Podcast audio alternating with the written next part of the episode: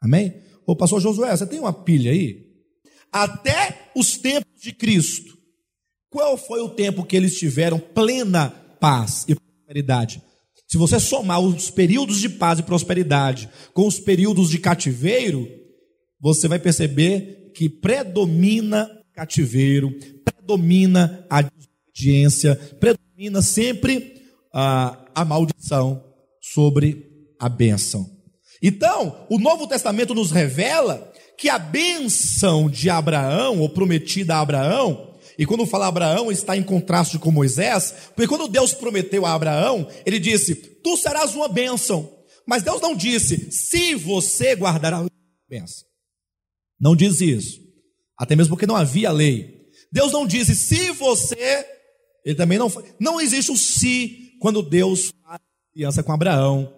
Mas quando nós lemos, por exemplo, Gálatas, ou melhor, Hebreus, capítulo 6, a partir do versículo 13 em diante, vamos perceber que é dito que quando Deus fez a promessa a Abraão, Deus simplesmente disse: Certamente eu te abençoarei.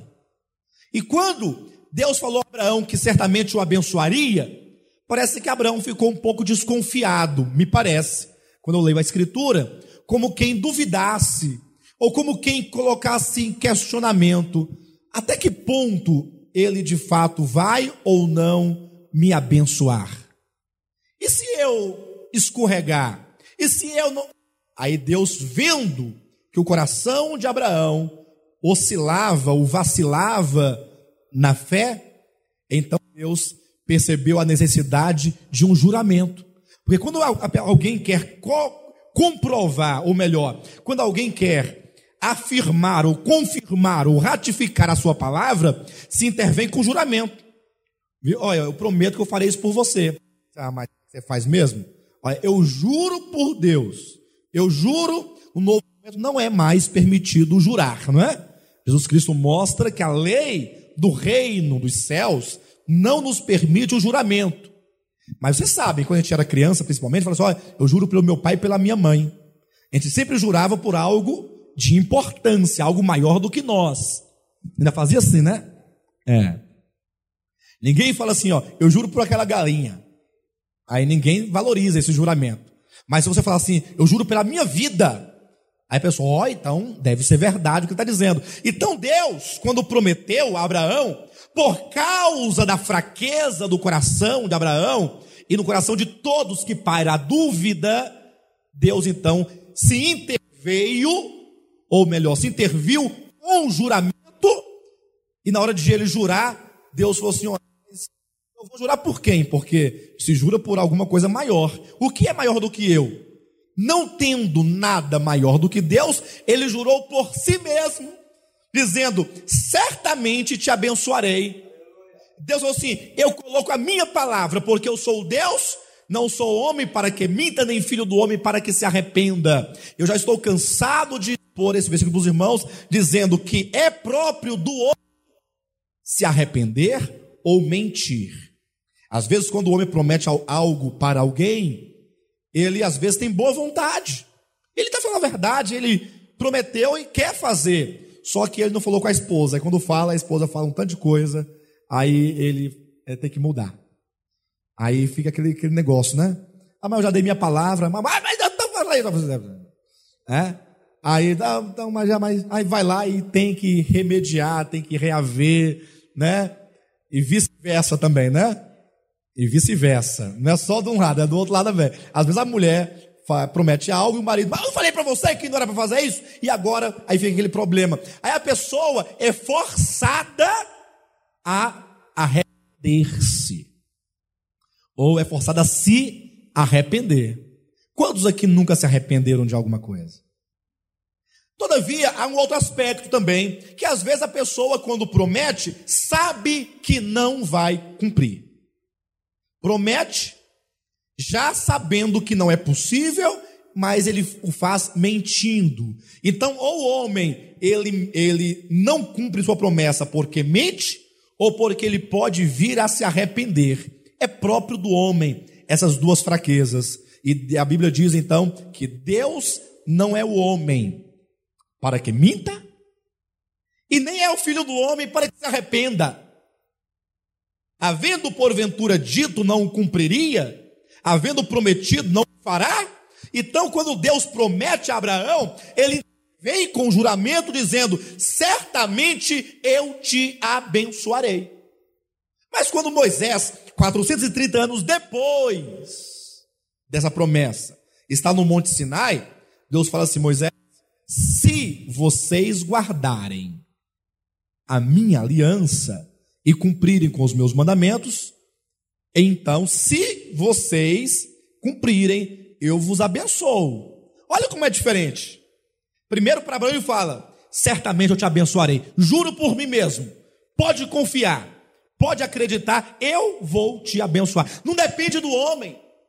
No caso de Moisés, dependia. Então, caso de Moisés, prevalece a bênção e a maldição por intermédio da lei. É uma bênção condicional. No caso de Abraão, é uma bênção incondicional. Por isso que em Gálatas capítulo 3, versículo 13 diz: Para que a bênção, versículo 14, para que a bênção de Abraão, é a bênção incondicional, chegasse aos gentios pela fé, né? Pela fé. A bênção de Abraão chega aos gentios pela fé. Para que isso acontecesse, então Cristo se fez maldito no nosso lugar, porque cabia a nós a maldição da lei pela nossa desobediência. Então Cristo, que é o justo, veio, tomou sobre si a nossa desobediência, o nosso pecado, sofreu a maldição da lei no nosso lugar, para que pudesse então chegar a nós a bênção de Abraão. Então, homem, por promessa de Deus, ou os descendentes de Abraão, por promessa de Deus, tem a bênção. Mas pela aliança do Sinai, depende dele. Como Deus pode, em um momento, prometer algo gratuitamente e no outro momento oferecer a bênção por intermédio da lei? Como é que ele pode, ao mesmo tempo, cumprir a promessa gratuita e cumprir com a bênção ou a maldição por intermédio da lei? Me parece que são coisas contrárias, não tem como conciliar. Para Deus tem. Ele promete gratuitamente, em seguida ele dá a lei, aí o homem cai sob a maldição da lei, ele fala assim: Eu vou te abençoar agora com a bênção de Abraão. Aí alguém fala, mas não pode, porque ele é transgressor e está debaixo da maldição. Assim, então eu vou tomar a maldição sobre mim. Eu recebo a maldição que cabia à lei, e aí eu ofereço gratuitamente a bênção de Abraão. Este é o Evangelho. Então, nós percebemos que há um mandato de Deus para que este Evangelho da graça gratuita, é, de que esse Evangelho pudesse ser levado a todos os gentios. Quando eu falo graça gratuita, na verdade aqui não haveria necessidade de falar graça gratuita. Graça por si só quer dizer gratuita, mas geralmente a gente usa a palavra graça, mas parece que a ficha nunca cai. A gente sempre fala da graça, mas estamos sempre dependendo da lei.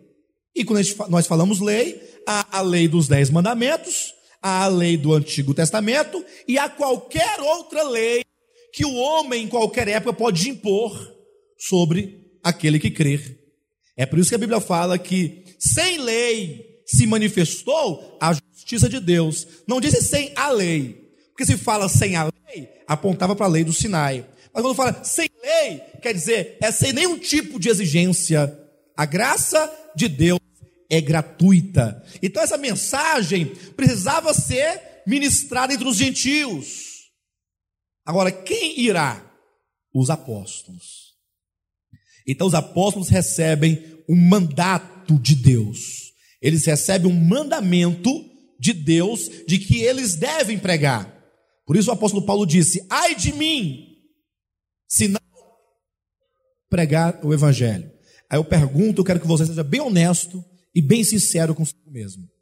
Você poderia falar a mesma coisa que Paulo? Ai de mim? Seja honesto.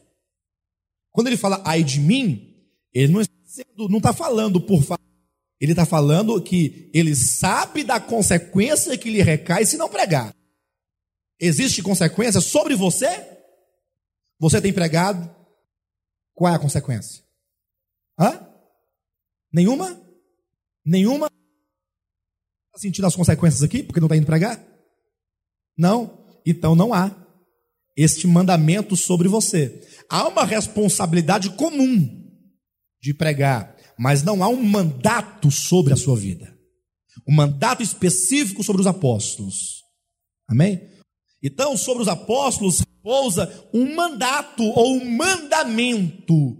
Então, é uma responsabilidade a pregação sobre os apóstolos. Então, todos aqueles que têm uma incumbência específica, incumbência específica, eles não podem dar-se ao luxo, por exemplo, de ter uma vida normal. Todos vocês aqui têm uma vida normal. Vocês concordam? Pelo menos até então. Pode ser que ao chegar esse mandato sobre vocês, tudo muda. Mas quando quem tem este mandamento, mandato muito específico, o que acontece? Ele não pode mais ter uma vida comum. Ele agora precisa se ajustar dentro de plano divino, dentro de uma proposta divina, de maneira que agora, ai dele, se ele simplesmente se esquivar. É o caso de Jonas, por exemplo. Quando Deus envia Jonas, ele tem que ir. Se ele não for, o barco afunda, o peixe o engole, ele tem que ir. É, no caso de, de Jonas, não é isso mesmo? Você se sente como Jonas, por exemplo? Jonas tinha que ir. E se ele não fosse? Como, o que, que aconteceu com Jonas? O barco, a, a tempestade queria tragar o barco a todo custo. Ia tragar. O barco ia abaixo se ele não fosse jogado. Não é mesmo? E mesmo se jogando ao mar, não morreu, não. Não morre, não. O mandato tem que ser cumprido. Tem gente que está querendo morrer para se livrar, não vai, não. A morte não vem assim, não. Não adianta correr. Se tem um mandato, vai cumprir o mandato. O próprio Jesus, quando queriam matá-lo, ele dizia: Não é chegada a minha hora. Não é chegada a hora. Porque há a hora específica de se cumprir a morte de alguém. Então, havia um mandato sobre os apóstolos para eles irem pregar. Pregar o quê? Pregar o evangelho de Jesus Cristo. E conforme o capítulo 1 de Romanos, este evangelho diz respeito ao filho de Deus, o qual, segundo a carne, veio da descendência de Davi. Então, logo no versículo 3, nós temos aqui o princípio da encarnação. Então o evangelho, ele começa apresentando Jesus em sua divindade, que veio ao homem por meio da sua encarnação. Por que, que é importante enfatizar que dentro da, do evangelho a encarnação de Cristo? Vamos falar isso hoje para os irmãos. Também é dito aqui no capítulo 1, no versículo 4, e foi designado o Filho de Deus com poder, segundo o Espírito de Santidade, pela ressurreição dos mortos. Então nós temos a, a divindade do Filho na sua encarnação, tornando-se homem. Então, quando nós falamos a encarnação do Verbo, nós estamos apontando para Deus que se faz carne, é o primeiro aspecto. Amém? Quando diz que ele foi designado Filho de Deus com poder, segundo o Espírito de Santidade, pela ressurreição dos mortos, estamos falando da sua ressurreição. Só que então isso fica implícito à morte. Porque como poderia Cristo ressuscitar se antes, primeiramente, fosse morto? Então nós temos a encarnação, a morte e a ressurreição.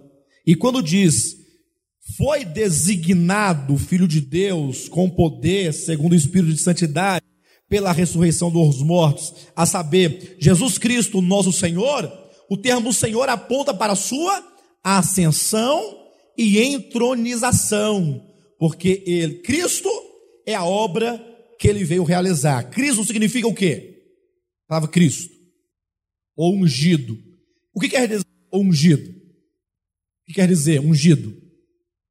Cristo, Messias, Cristo em grego, Messias em hebraico, o que quer dizer o ungido? O escolhido? É, mas assim, o escolhido é ungido. Só pode ser ungido se for escolhido. Mas para que alguém é ungido? Separado. Para quê? para uma obra, para uma incumbência. Então está também isto a obra que ele veio realizar. Toda a pregação do evangelho que ele realizou, a morte de cruz, né? Jesus é o nome de sua humanidade, Cristo é o nome da sua, é o título dado à sua missão, e Senhor é então o título conquistado pela sua morte e ressurreição. Então, como Jesus, ele é o Verbo encarnado. Como Cristo é aquele que cumpre a missão e a obra do Pai. E como o Senhor, ele é o ressurreto, ascendido e entronizado. Então, por isso que ele a conclui dizendo no versículo 7, lá no finalzinho, da parte de Deus nosso Pai e do Senhor Jesus Cristo. Essa expressão Senhor Jesus Cristo quer dizer tudo isso. Então o evangelho se resume no nome Senhor Jesus Cristo. Então, quando fala que ele saiu por amor do nome, então este nome é o nome Senhor Jesus Cristo, que inclui todo o Evangelho. Então, por que, que é importante saber que apóstolos tinham uma incumbência a ser cumprida por meio da fé, e esse ato de eles irem pregar, atender a esse mandamento, a esse mandato, era um sinal de obediência entre os gentios. Não é obediência dos gentios, eles deveriam ser obedientes como um ato de fé entre os gentios. Então, quando Paulo ia para o meio dos gentios pregar, ele obedecia ao mandato entre os gentios, pregando o evangelho. Qual a importância de se anunciar a encarnação, morte e ressurreição de Jesus? Este é o ponto que eu queria compartilhar essa noite com os irmãos. Qual a importância? Vamos abrir a Bíblia em Romanos, capítulo 10. E aqui nós vamos encontrar essa razão. É, a, a, a obediência não era pelo mas era a obediência pela fé. Isso é verdade que todos os que têm fé obedecem. Todos os que têm fé obedecem. Eu só quero só deixar a orelha dos irmãos assim em pé, porque às vezes o, o cachorro está dormindo, o gatinho está dormindo, a orelhinha está descansando. Mas se você fizer assim, ele. A orelha levanta, né? Fica assim. Fica esperto, ele fica atento ao que pode acontecer. Lendo, eu estou, estudando Hebreus, capítulo 6. É textos e porções da Bíblia, talvez mais complexo que existe. Quem fala isso não é somente eu, mas a maioria dos estudiosos tem Hebreus 6 como texto de muita complexidade, é tanto que existe dezenas de interpretação para um único texto, porque parece ser um texto que ameaça a perda da salvação. Parece. Mas ele está é um texto cheio de segredos, e esse segredo é um texto que somente é apontado por alguém que recebeu alguma orientação de Deus direta é que pode ser percebido esse texto mostra muito claramente dois tipos de terras. De terra. Então não é o fato de alguém estar na igreja é, material, estar associado a uma igreja material e orar no meio do povo e chorar no louvor. Isso não significa tudo. Não significa tudo. É por isso que as nossas mensagens sempre têm um tom de reflexão. A mensagem ela é feita para que você reflita sobre a sua verdadeira condição diante de Deus. Então o texto lá de Hebreus 6 fala que se a terra, recebendo a chuva, que frequentemente cai sobre ela, produz espinhos e abrolhos, olha, a terra recebe bênçãos do céu. Mas eu pergunto: a chuva cai só sobre a terra boa? Hã? A terra cai sobre toda a terra, a chuva cai sobre toda a terra.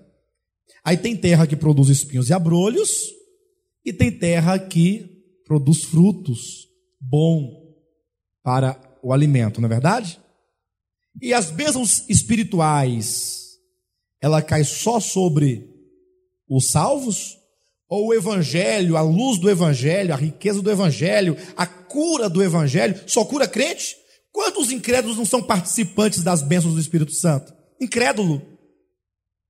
Não creu, não é filho de Deus, mas como existe hoje a graça comum do Espírito, porque é o tempo da graça, quantos ímpios, no sentido próprio da palavra, muitas vezes se torna participante dessas bênçãos, toca essas bênçãos, compreende, tem a iluminação da compreensão intelectual do Evangelho, mas não produz o fruto da regeneração.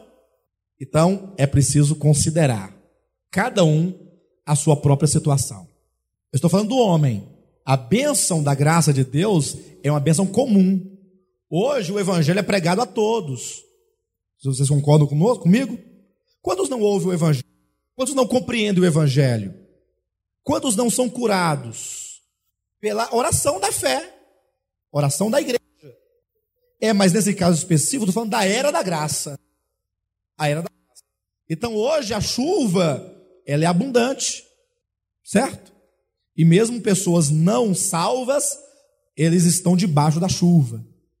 Agora, é tanto que na versão corrigida, o texto de Hebreus 6 deixa-nos claro que lá fala de duas terras e não de uma só terra que pode produzir uma coisa ou outra. Fala a terra que produz e uma outra terra que não produz, mostrando que há aqueles que produzem e há aqueles que não produzem. Então, fiquem atentos quanto a isso. É importante que nós venhamos refletir, cada um sobre a nossa verdade. Uma ocasião mais propícia, eu estarei ministrando Hebreus 6. Os irmãos, vai ser muito impactante.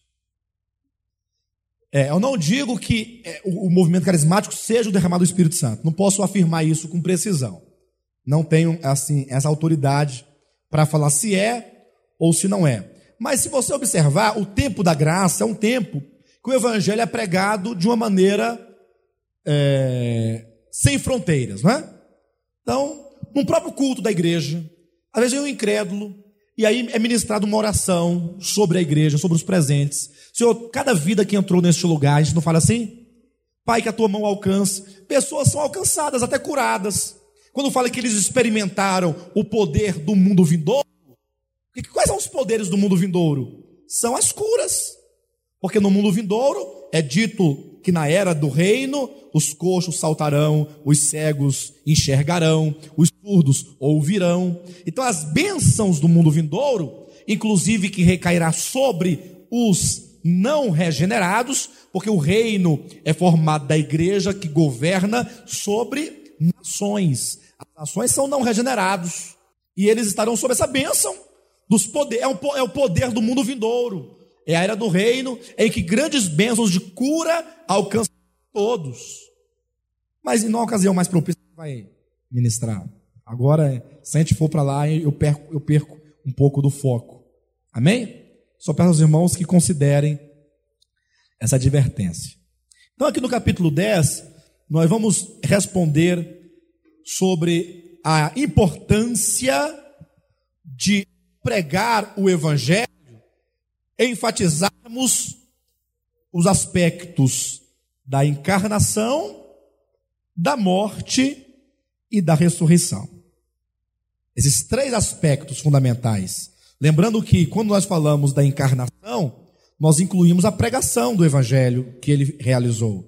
Quando falamos da, da ressurreição, também estamos é, nos referindo à sua ascensão e entronização, sua glorificação, a sua coroação como Senhor. Tá ok? Então vejam, a partir do versículo 1 de Romanos 10. Irmãos, a boa vontade do meu coração e a minha súplica a Deus a favor deles são para que sejam salvos. Veja que o apóstolo Paulo ao se referir aos seus irmãos, e os irmãos a quem ele se refere é a nação de Israel, ele está falando dos, do povo de Israel, porque no versículo 9 ele concluiu falando de Israel. A oração, a súplica, o desejo, a boa vontade do meu coração é que Israel seja salvo. Entenda que isso aqui é o desejo de Paulo, não é o desejo de Deus. Ao lermos a Bíblia, precisamos diferenciar uma coisa da outra. Nós temos que saber quando Deus está falando, quando Paulo está dizendo. Então, a vontade do meu coração é esta. Ele está exprimindo o desejo que está no coração dele. Porque lhes dou testemunho, ou seja, Paulo é testemunha de que eles têm zelo por Deus, porém não com entendimento. Então o povo de Israel era um povo zeloso, mas não com entendimento. Então o zelo sem o entendimento muitas vezes leva alguém a crucificar a Cristo. Então o zelo não representa tudo.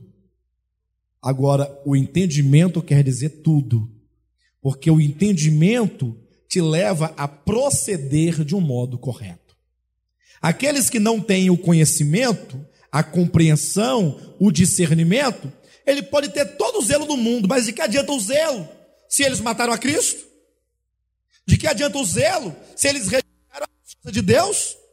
É um zelo tão grande, mas o mais importante eles não tinham, que era Cristo Jesus. Versículo 3: Porquanto, então esse porquanto ele vai explicar por que, que eles não tinham entendimento. Em que consistia a insensatez de Israel? Em que consistia a tolice intelectual de Israel? Porquanto, desconhecendo a justiça de Deus e procurando estabelecer a sua própria, não se sujeitaram à que vem de Deus. Então há dois tipos de justiça: a justiça que vem de Deus, que é Cristo, e a justiça que o próprio homem pode estabelecer pelos seus próprios atos. Entendem isso? Então, por mais que o homem seja reto, ele tem uma justiça. Ninguém pode negar a justiça do homem. Ele tem um padrão de moralidade, de respeito, de conduta, de espiritualidade, um, um certo padrão de moralidade, de religiosidade, de ritualidade cerimonial. Só que essa é do homem. E de acordo com Isaías 64, versículo 6, a nossa justiça para Deus, no que diz respeito à salvação, é como trapo de imundícia. Então Israel, eles não conheceram a justiça de Deus. O que é a justiça de Deus? É o próprio Deus que se fez homem, Cristo, Jesus. E agora ele é a justiça, por quê? Porque ele nasceu sem pecado, porque ele foi tentado em todas as coisas, sem pecado, não conheceu pecado, dolo algum se encontrou nos seus lábios, e assim como o cordeiro pascal, antes de ser imolado, passava pela supervisão dos sacerdotes, dos anciãos, dos escribas, ou melhor, dos sacerdotes, é, eles faziam toda uma inspeção para saber se o cordeiro era sem defeito, se era macho, se era de um ano de idade, se era apropriado para o sacrifício. Cristo passou pela mão de Anás, de Caifás, de Pilatos, e cada um deles, ao ouvirem, ao fazerem ali a, a sua inspeção, chegou a declarar: Não vejo esse homem crime algum. Cristo é o cordeiro sem defeito. O próprio Pilatos disse: Este homem é um justo. Ou seja, ele estava aprovando o caráter justo de Cristo, o que o qualificaria para ser o cordeiro pascal. Por isso que ele teve que passar por Pilatos, por Anás, por Caifás. Cada é, julgamento a que ele era submetido, ele estava passando pelo olhar medidor dos homens. E ali ele estava sendo aprovado. Né? Então, no seu viver, no seu nascimento, ele foi gerado sem pecado. No seu viver, ele não foi tocado pelo pecado, não conheceu o pecado, tentado em todas as coisas sem pecado, dolo, nem dolo algum encontrou na sua boca, nos seus eu justo, santo, puro, sem defeito. Este homem é a justiça de Deus. Os judeus deveriam falar assim: bem, a nossa justiça é falha. é humana, é caída. Então vamos deixar de lado a nossa justiça e vamos nos apegar à justiça de Deus. Vamos nos apegar a Cristo. Cristo é a minha justiça. Não tem como eu perecer. Impossível. Porque a justiça que eu tenho, o próprio Deus me concedeu por fé. A minha justiça não falha. A minha justiça que eu falo é a justiça que provém da fé, a qual é Cristo Jesus. Mas os judeus não viram isso. Eles desconheceram completamente a justiça que vem de Deus e procuraram estabelecer a sua própria justiça. Se eu perguntasse para o irmão Ademias, por que que você é salvo, ou será salvo, ou estará na eternidade com Deus? Por qual motivo? O que que tem ele? O que que tem a justiça? Que que é, qual a relação dela contigo? Porque Cristo é a, fala assim, é a minha. Você falou Cristo e justiça. Cristo é Cristo, a justiça é a justiça. Mas para você ser salvo, ela tem que ser a sua. Não basta Cristo ser a justiça. Tem que ser a sua. Porque ele pode ser a minha justiça e não ser a dela. Eu ser ele não, ela não. Então Cristo é a sua justiça. Isso é verdade? Olha como o maligno trabalha na mente das pessoas. Todos os adventistas do sétimo dia são instruídos a responderem que a lei não salva. São instruídos. Não, nós não guardamos a lei para Somos salvos porque Cristo morreu por nós. Tá bom. Mas se você não guardar o sábado, não, aí não, não tem a salvação. Olha, são palavras, né? Quer dizer que a lei não salva, mas condena, então salva. Vocês concordam? Então, se eu perguntasse assim, José Ferreira, você é salvo porque Cristo morreu por você? Você crê nisso? E se você tropeçar? Você continua salvo? Hã? Hã? Sim ou não? Mesmo tropeçando? Mas quem não tropeça? Quem aqui não tropeça? Você não tropeça, não, Vera? Você tropeça, irmã Raimundo? É, você então, hein? Ora, então, pode tropeçar? Então vamos tropeçar? Não. Não pode, mas ainda assim nós tropeçamos. É voluntário. Olha como a Bíblia é clara. Filhinhos, lá em 1 João, estas coisas vos escrevo para que não pequeis. Se, todavia, alguém pecar, não se desespere. Calma. Você tem um advogado. Quando diz que você tem um advogado, quer dizer que Cristo não é um advogado mentiroso que está lá tentando dobrar a lei ou achar brechas na lei para te absolver. Né, irmã Fabiola?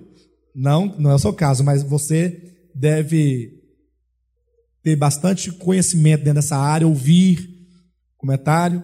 Até fizeram um filme chamado O Mentiroso, né? E eu não me recordo agora exatamente o, o título em inglês, mas o título em inglês é um mentiroso e advogado tem um, um sentido dúbio. Você não sabe se é, o advogado é mentiroso ou se o mentiroso é o advogado. Né? Dá um sentido assim. Porque o advogado, na maioria das vezes, não todos, né? não todos, né? Mas na maioria das vezes, o advogado não é pelo. Ele é pelo cliente. É. Então eu tenho que defender o meu cliente a todo custo. Então, ele estando certo ou errado, isso não me importa eu vou encontrar na lei uma brecha para absolvê-lo. Mas Cristo não é assim. Quando diz, se todavia alguém pecar, tendes um advogado, é porque ele reclama diante de Deus o teu direito legal de salvação. Ele diz: olha, ele não pode se perder pelos pecados, mas pode, porque ele pecou e o salário do pecado. Não, mas eu paguei, está aqui o preço, está pago. E o que está pago não pode ser cobrado. vezes. Está pago? Está pago. Então nós temos o advogado. Então, todavia, significa dentro dos pecados ocasionais a que todos nós estamos sujeitos. No mesmo livro, todavia, o mesmo apóstolo João diz que aquele que vive na prática do pecado é do diabo. Então, distingue entre viver na prática e se todavia alguém pecar. São coisas diferentes. Então, os salvos estão dentro da possibilidade de pecar. Os incrédulos estão na prática do pecado. Amém? Isso ficou bem claro? Então, Cristo, como a nossa justiça, Ele é a garantia. Então, quando diz que Cristo é a justiça, você tem que ter certeza da salvação. Porque aquele que não tem certeza, ora, por que alguém não teria certeza da sua salvação? Por que alguém não teria certeza? Porque ele primeiramente pensa em si mesmo. E quando você olha para você, você pode ter. Se você for honesto com você mesmo, que certeza você pode ter? Se depender de você, você é salvo? Jamais, jamais alguém é salvo porque pode fazer. Então, Deus, eles desconheceram plenamente a justiça de Deus e procuraram estabelecer a sua própria e não se sujeitaram à justiça que vem de Deus. Porque o fim da lei é Cristo, para a justiça de todo aquele que crê. Agora preste muita atenção no versículo 5. Ora, Moisés escreveu que o homem que praticar a justiça decorrente da lei viverá por ela. Vamos achar isso verdade ou errado?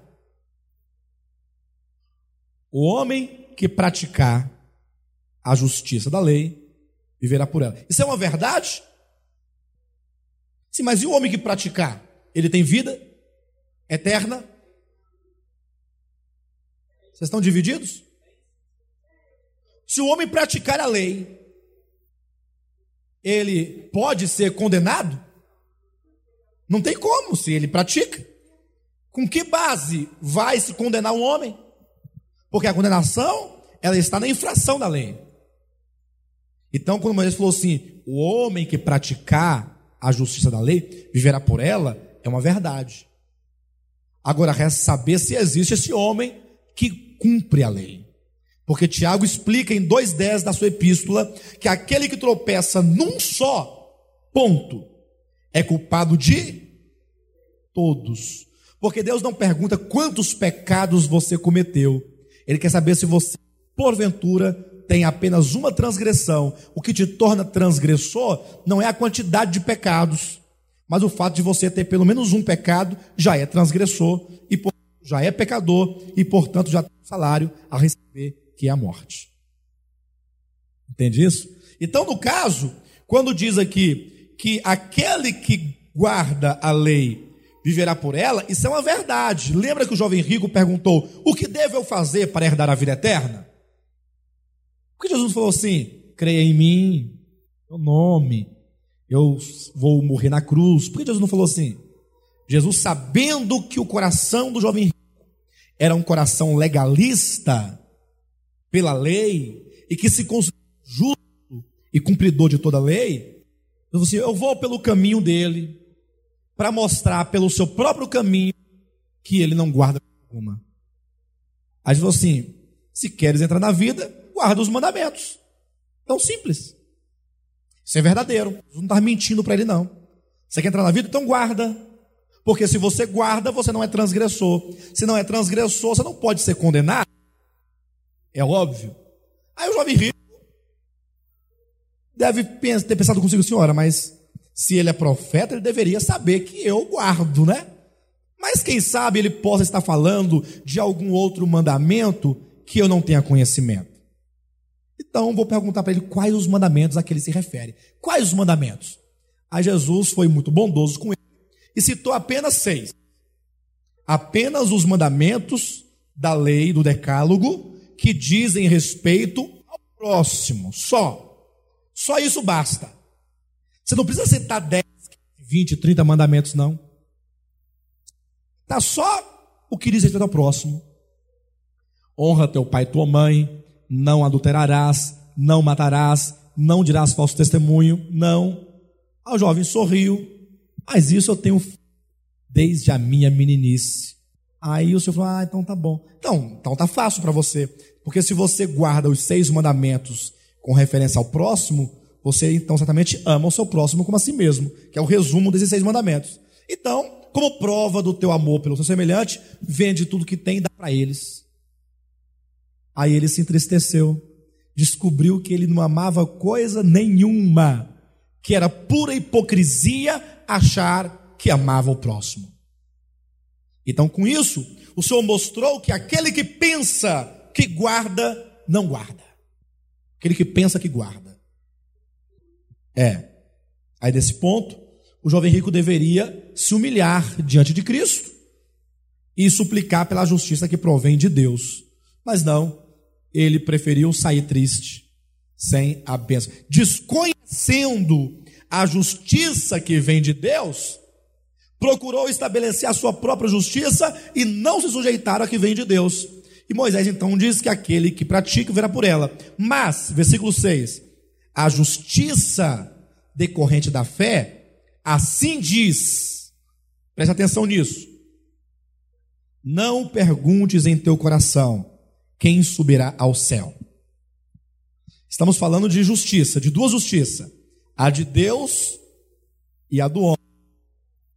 A que vem do homem, a que procede do homem, eles querem fazer o quê? O que prega ou que intenta a justiça humana. Sim, mas qual o objetivo? Ir ao céu. Quem subirá ao céu para trazer do alto a Cristo? O homem não pode ir ao céu, o homem pode ir a Deus com a sua própria justiça. Por isso que diz que a justiça decorrente da fé não diz isso. Nós não estamos questionando quantos são capazes de ir ao céu. Quem é capaz de ir ao céu? Essa, essa pergunta não tem. Porque ao invés de nós perguntarmos quem subirá, nós afirmamos, ele desceu até nós. Estocam nesse ponto? Aqueles que querem estabelecer a sua própria justiça questionam quem subirá. Aqueles que na base da justiça proveniente da fé, afirma: ninguém subiu, ele foi quem desceu até nós. Nós não o buscamos, foi ele quem nos buscou. Então, essa compreensão deve estar muito clara para nós. Porque quando nós afirmamos que o evangelho começa pela encarnação do Verbo, queremos dizer que não foi o homem quem, com seus próprios méritos, subiu. A salvação é Deus que vem buscar o homem. Ele que busca. Aí está lá em Lucas 15 a parábola da, ovelha perdida. Não é dito que a ovelha voltou, o pastor foi buscar a ovelha onde ela se encontrava. São três parábolas: a do código, a terceira, a segunda da dracma perdida, a primeira da ovelha. Níveis diferentes, aspectos diferentes, prismas diferentes da salvação do homem. Né? A gente poderia falar isso numa outra ocasião. Mas a justiça decorrente da fé diz: não perguntes em teu coração quem subirá ao céu. Diga para o seu irmão assim: olha para o seu irmão que está do seu lado e diga assim: não perguntes em teu coração quem subirá ao céu. Isto é, para trazer do alto a Cristo não pergunte isso. Tira do seu coração essa pretensão de subir ao céu pela tua justiça. A justiça da, da fé não pergunta isso. Isso está fora do coração de quem crê. Bem, mas Cristo veio. Então, o primeiro passo está dado. E Cristo morreu. Não morreu? Agora eu pergunto: se Cristo, ao morrer, e como é dito em Atos 2, a sua alma, a sua pessoa, foi para o Hades.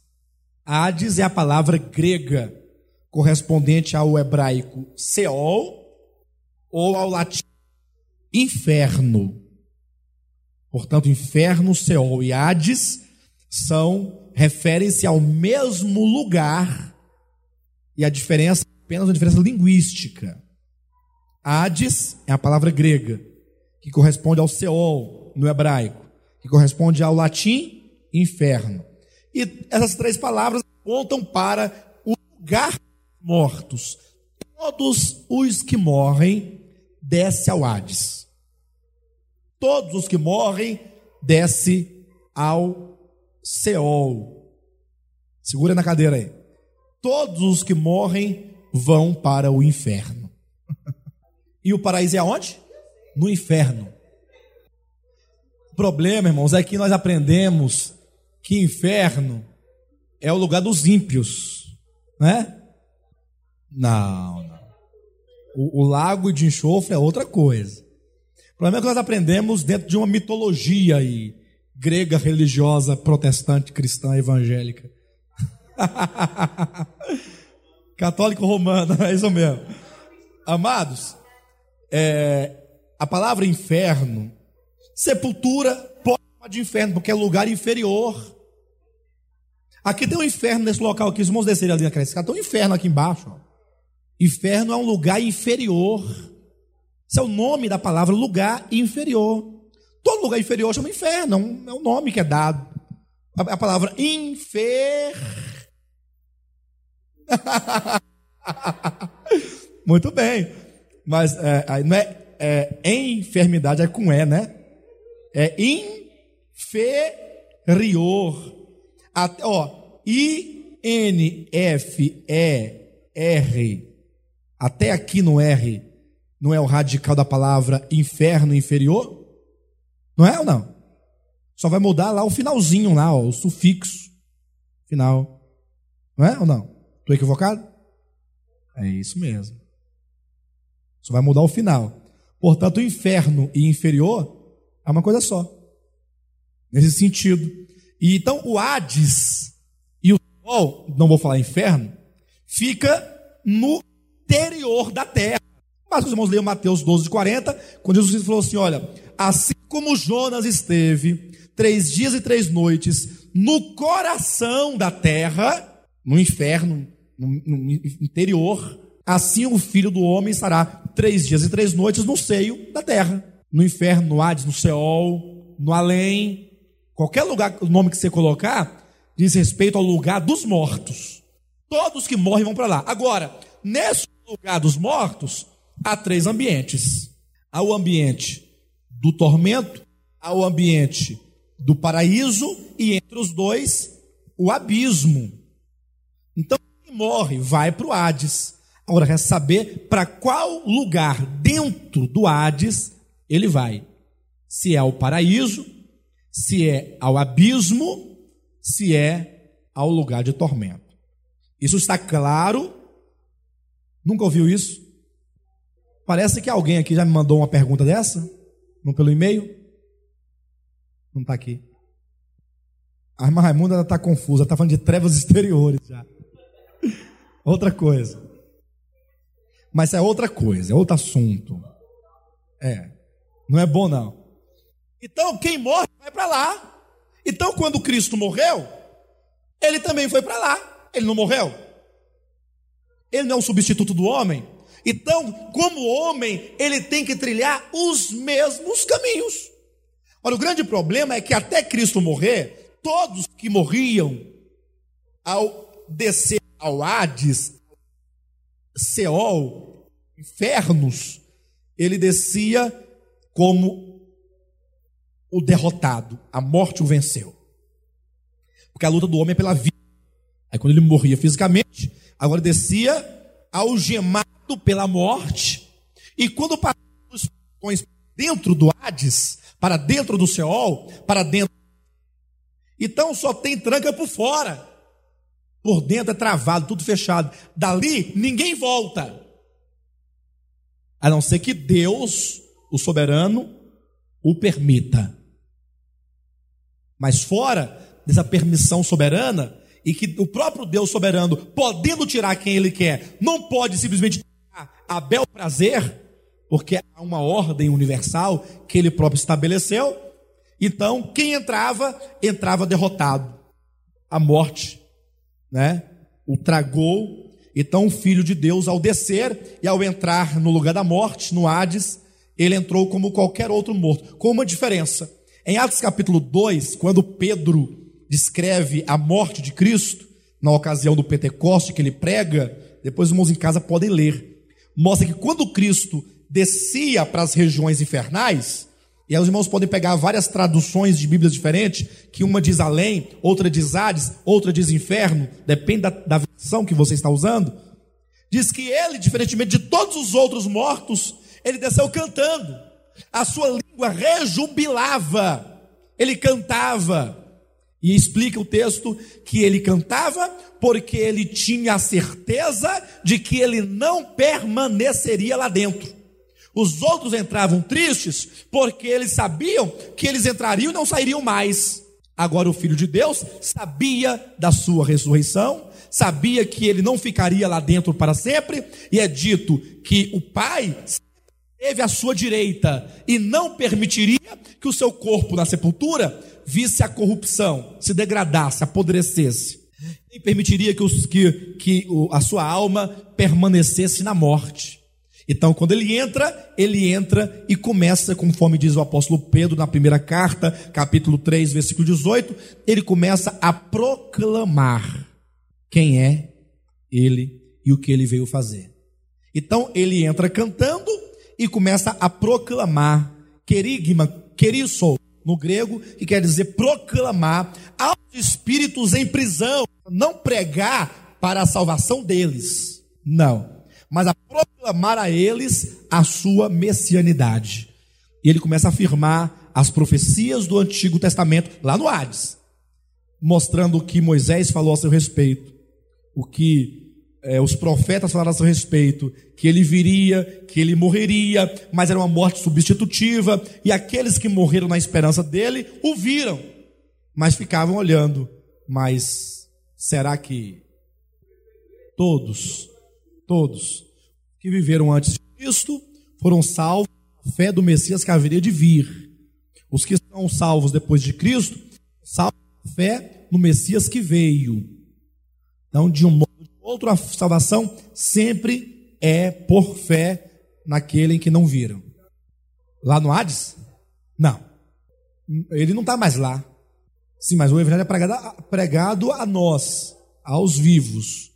Então, quando ele desceu, é porque como os que morreram não o viram nascer, não o viram viver, não ouviram o que ele pregou. Então não sabia nem que ele tinha vindo. Então quando ele morre, ele entra, ele anuncia: olha, eu sou aquele por quem vocês esperavam. Tá certo? E os vivos saberão quando eu sair daqui. Eu vou mandar proclamar de nação em nação que eu vim, que eu sou o Cristo, que eu ressuscitei. Então todos, mortos e vivos, ouviram a confirmação do cumprimento da promessa de Deus quanto ao Evangelho, que é Jesus Cristo. Não, tem, lógico. O Espírito Santo aparece no segundo versículo da Bíblia. O Espírito de Deus pairava por sobre as águas. Não podemos confundir o fato de que o Espírito Santo não habitava o homem, mas ele sempre esteve presente em toda a obra de Deus. Sempre. O Espírito Santo está em todas as páginas do Antigo Testamento. Habitava o homem, diferente. Ele passa a habitar o homem no processo de regeneração somente no Novo Testamento. Mas ele está lá, guiando, ele está lá convencendo, falando, ungindo, capacitando, está lá. Amém? Então, quando Cristo, então ele entra no Hades, então, se ele depois de três dias, permanecesse no Hades, permanecesse, ele não saísse de lá, o que teria acontecido conosco? Sim, o que, que aconteceria conosco? Alguém pode ler Romanos 4, 25 para nós?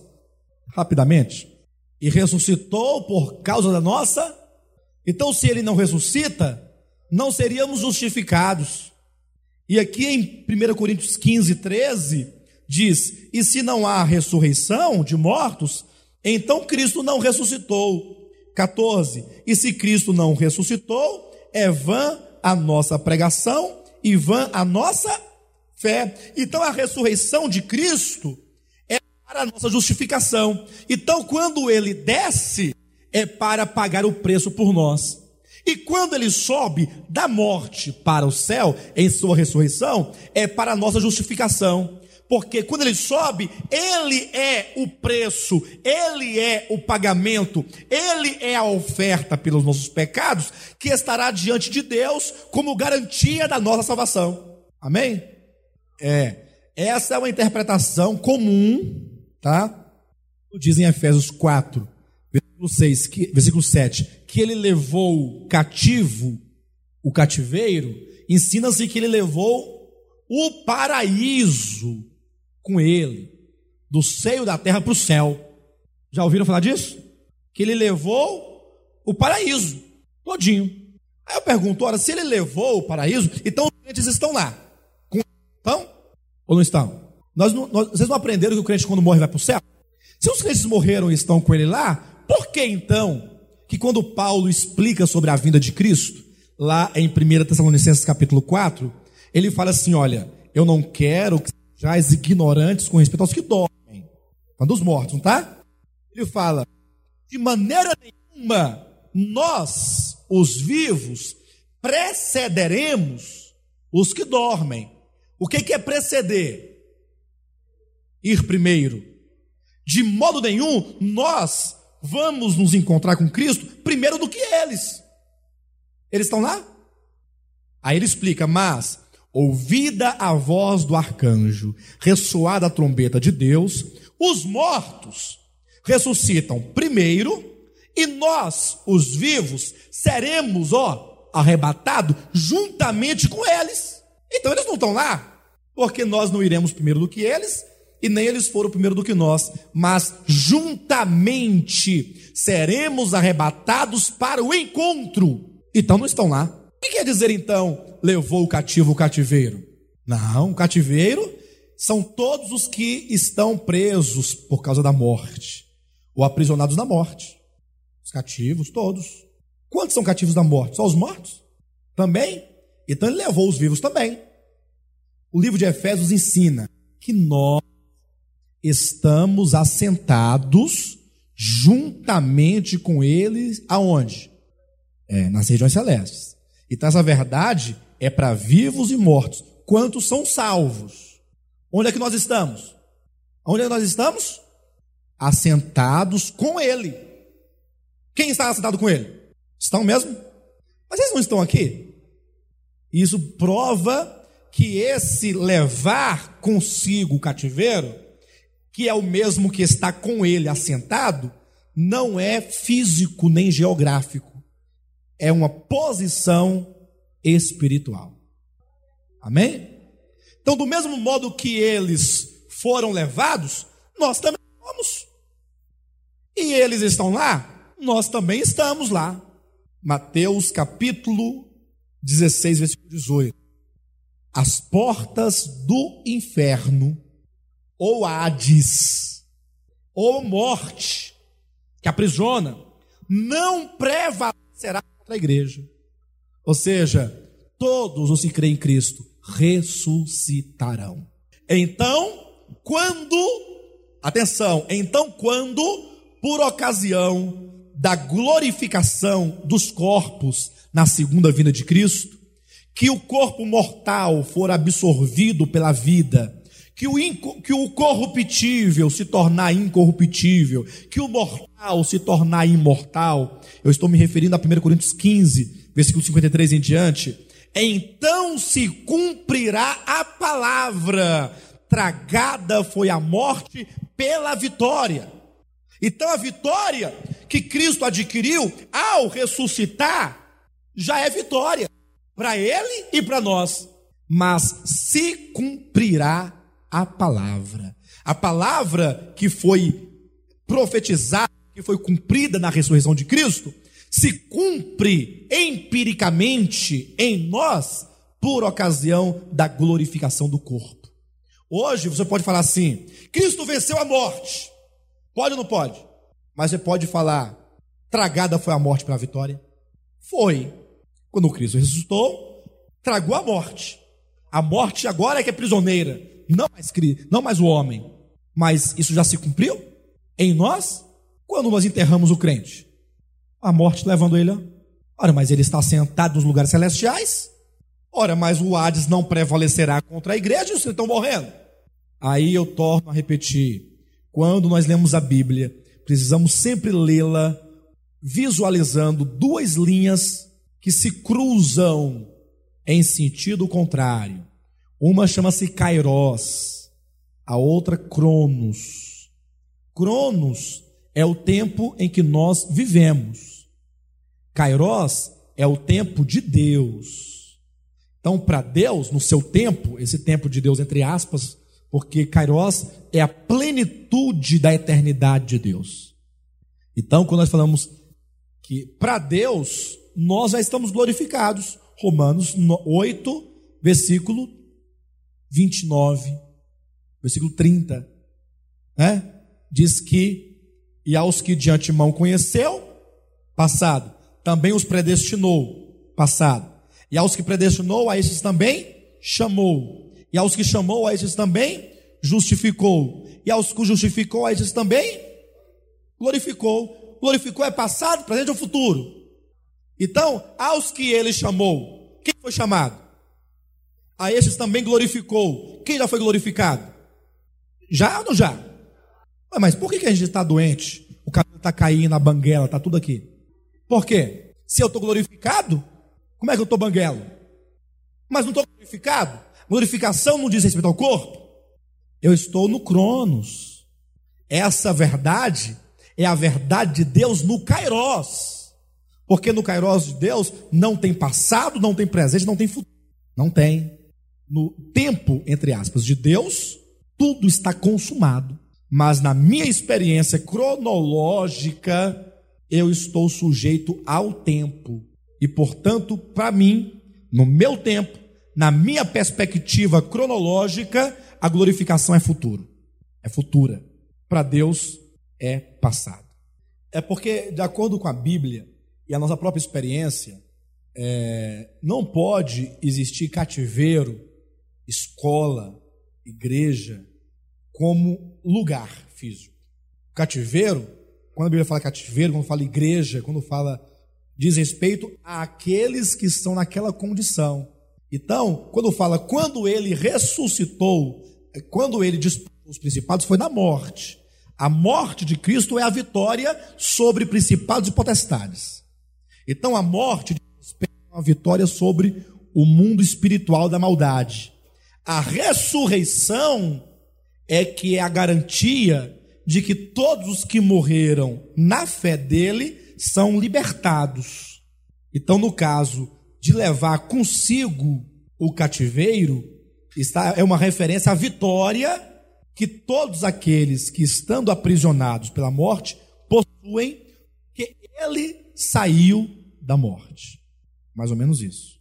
Então, a, a morte de Cristo é a vitória sobre o mundo espiritual da maldade. A ressurreição é a garantia de que ele venceu a morte por nós. É por isso que o Evangelho de João, se vocês lerem, é repetidamente, principalmente no capítulo 6, é dito que aquele que come da carne e bebe do sangue tem a vida eterna, e eu o ressuscitarei no último dia. Vida eterna está sempre ligada à ressurreição, e a ressurreição sempre ligada à ressurreição de Cristo, como sendo ele as primícias do que dorme, a garantia de nossa ressurreição.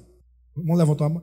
Eu não, eu não posso assim atender a todas as perguntas, porque são nós estamos dentro do final, mas rapidamente, diz lá. Isso. E caso o Apocalipse escrito no ano 96, a 100, nós temos o quinto selo, em que diz que as almas dos mártires estão debaixo do altar. Debaixo do altar, se o altar é o Calvário, onde Cristo morreu, debaixo do altar é no Hades. Ó. Estão lá clamando. Isso é mais uma prova de que as almas não estão lá, estão continuam no Hades, no lugar de descanso, obviamente. Não. São os salvos. São os que outrora estavam cativos. os que outrora estavam aprisionados, os que outrora estavam sob o pavor da morte, como diz Hebreus capítulo 2, aqueles que estavam sob o pavor da morte, a estes ele resgatou. A, qual é a esperança do crente? É a ressurreição, a esperança da ressurreição. Baseada em quê? Na ressurreição de Cristo. A morte de Cristo é esse essa garantia de nos tirar posicionalmente e espiritualmente para estar com Ele assentado nas regiões celestiais. Na próxima semana eu posso trazer, talvez, é, uma palavra mais apropriada é, ou específica que é usada em Efésios capítulo 4, que fala a natureza do cativeiro. E como nós estamos tratando na língua portuguesa, é capaz que no grego tem uma palavra apropriada para o, o sentido do cativeiro. Entendem? Então, quando a gente tem algum problema de compreensão de palavra, do sentido, do significado daquela palavra, se faz uma crítica textual, que é então ir ao texto original e buscar o sentido daquela palavra naquele texto, ou naquela língua, especificamente falando, que na tradução geralmente sofre alguma dificuldade de compreensão, certamente.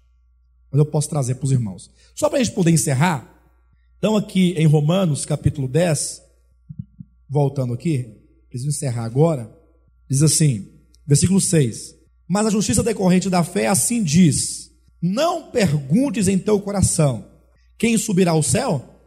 Isto é, para trazer do alto a Cristo, porque Cristo já veio, ele veio em nosso favor, não precisamos buscá-lo, porque Cristo aqui é sinônimo de salvação, para trazer do alto a salvação. Cristo já veio em nosso favor.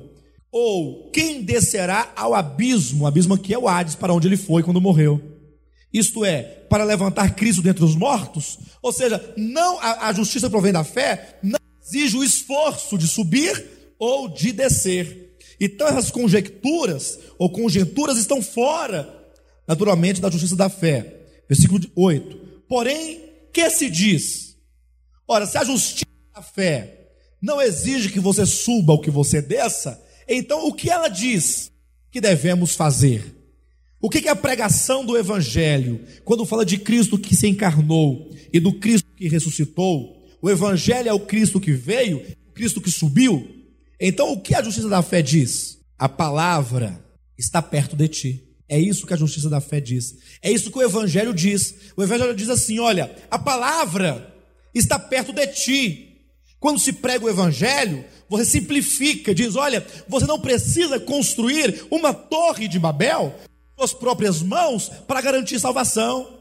E o que fazer então? A palavra está perto de ti, na tua boca e no teu coração. Isto é, a palavra da fé que pregamos. Se com a tua boca confessares a Jesus como Senhor, e em teu coração creres que Deus o ressuscitou dentre os mortos, será salvo. A salvação pregada, proclamada pelo Evangelho, está perto de ti, está na tua boca e no teu coração. Onde quer que o homem se encontre, se ele confessar e crer, é salvo. Amém? Amém? Quantos creem nessa palavra? Bem, os irmãos fizeram as perguntas antes da hora, antes de eu abrir para as perguntas. Então, que os irmãos possam se firmar nessa palavra da fé, os irmãos possam perseverar na graça de Deus e assim tenha a certeza da sua salvação. Através da encarnação, morte, ressurreição e ascensão de Cristo.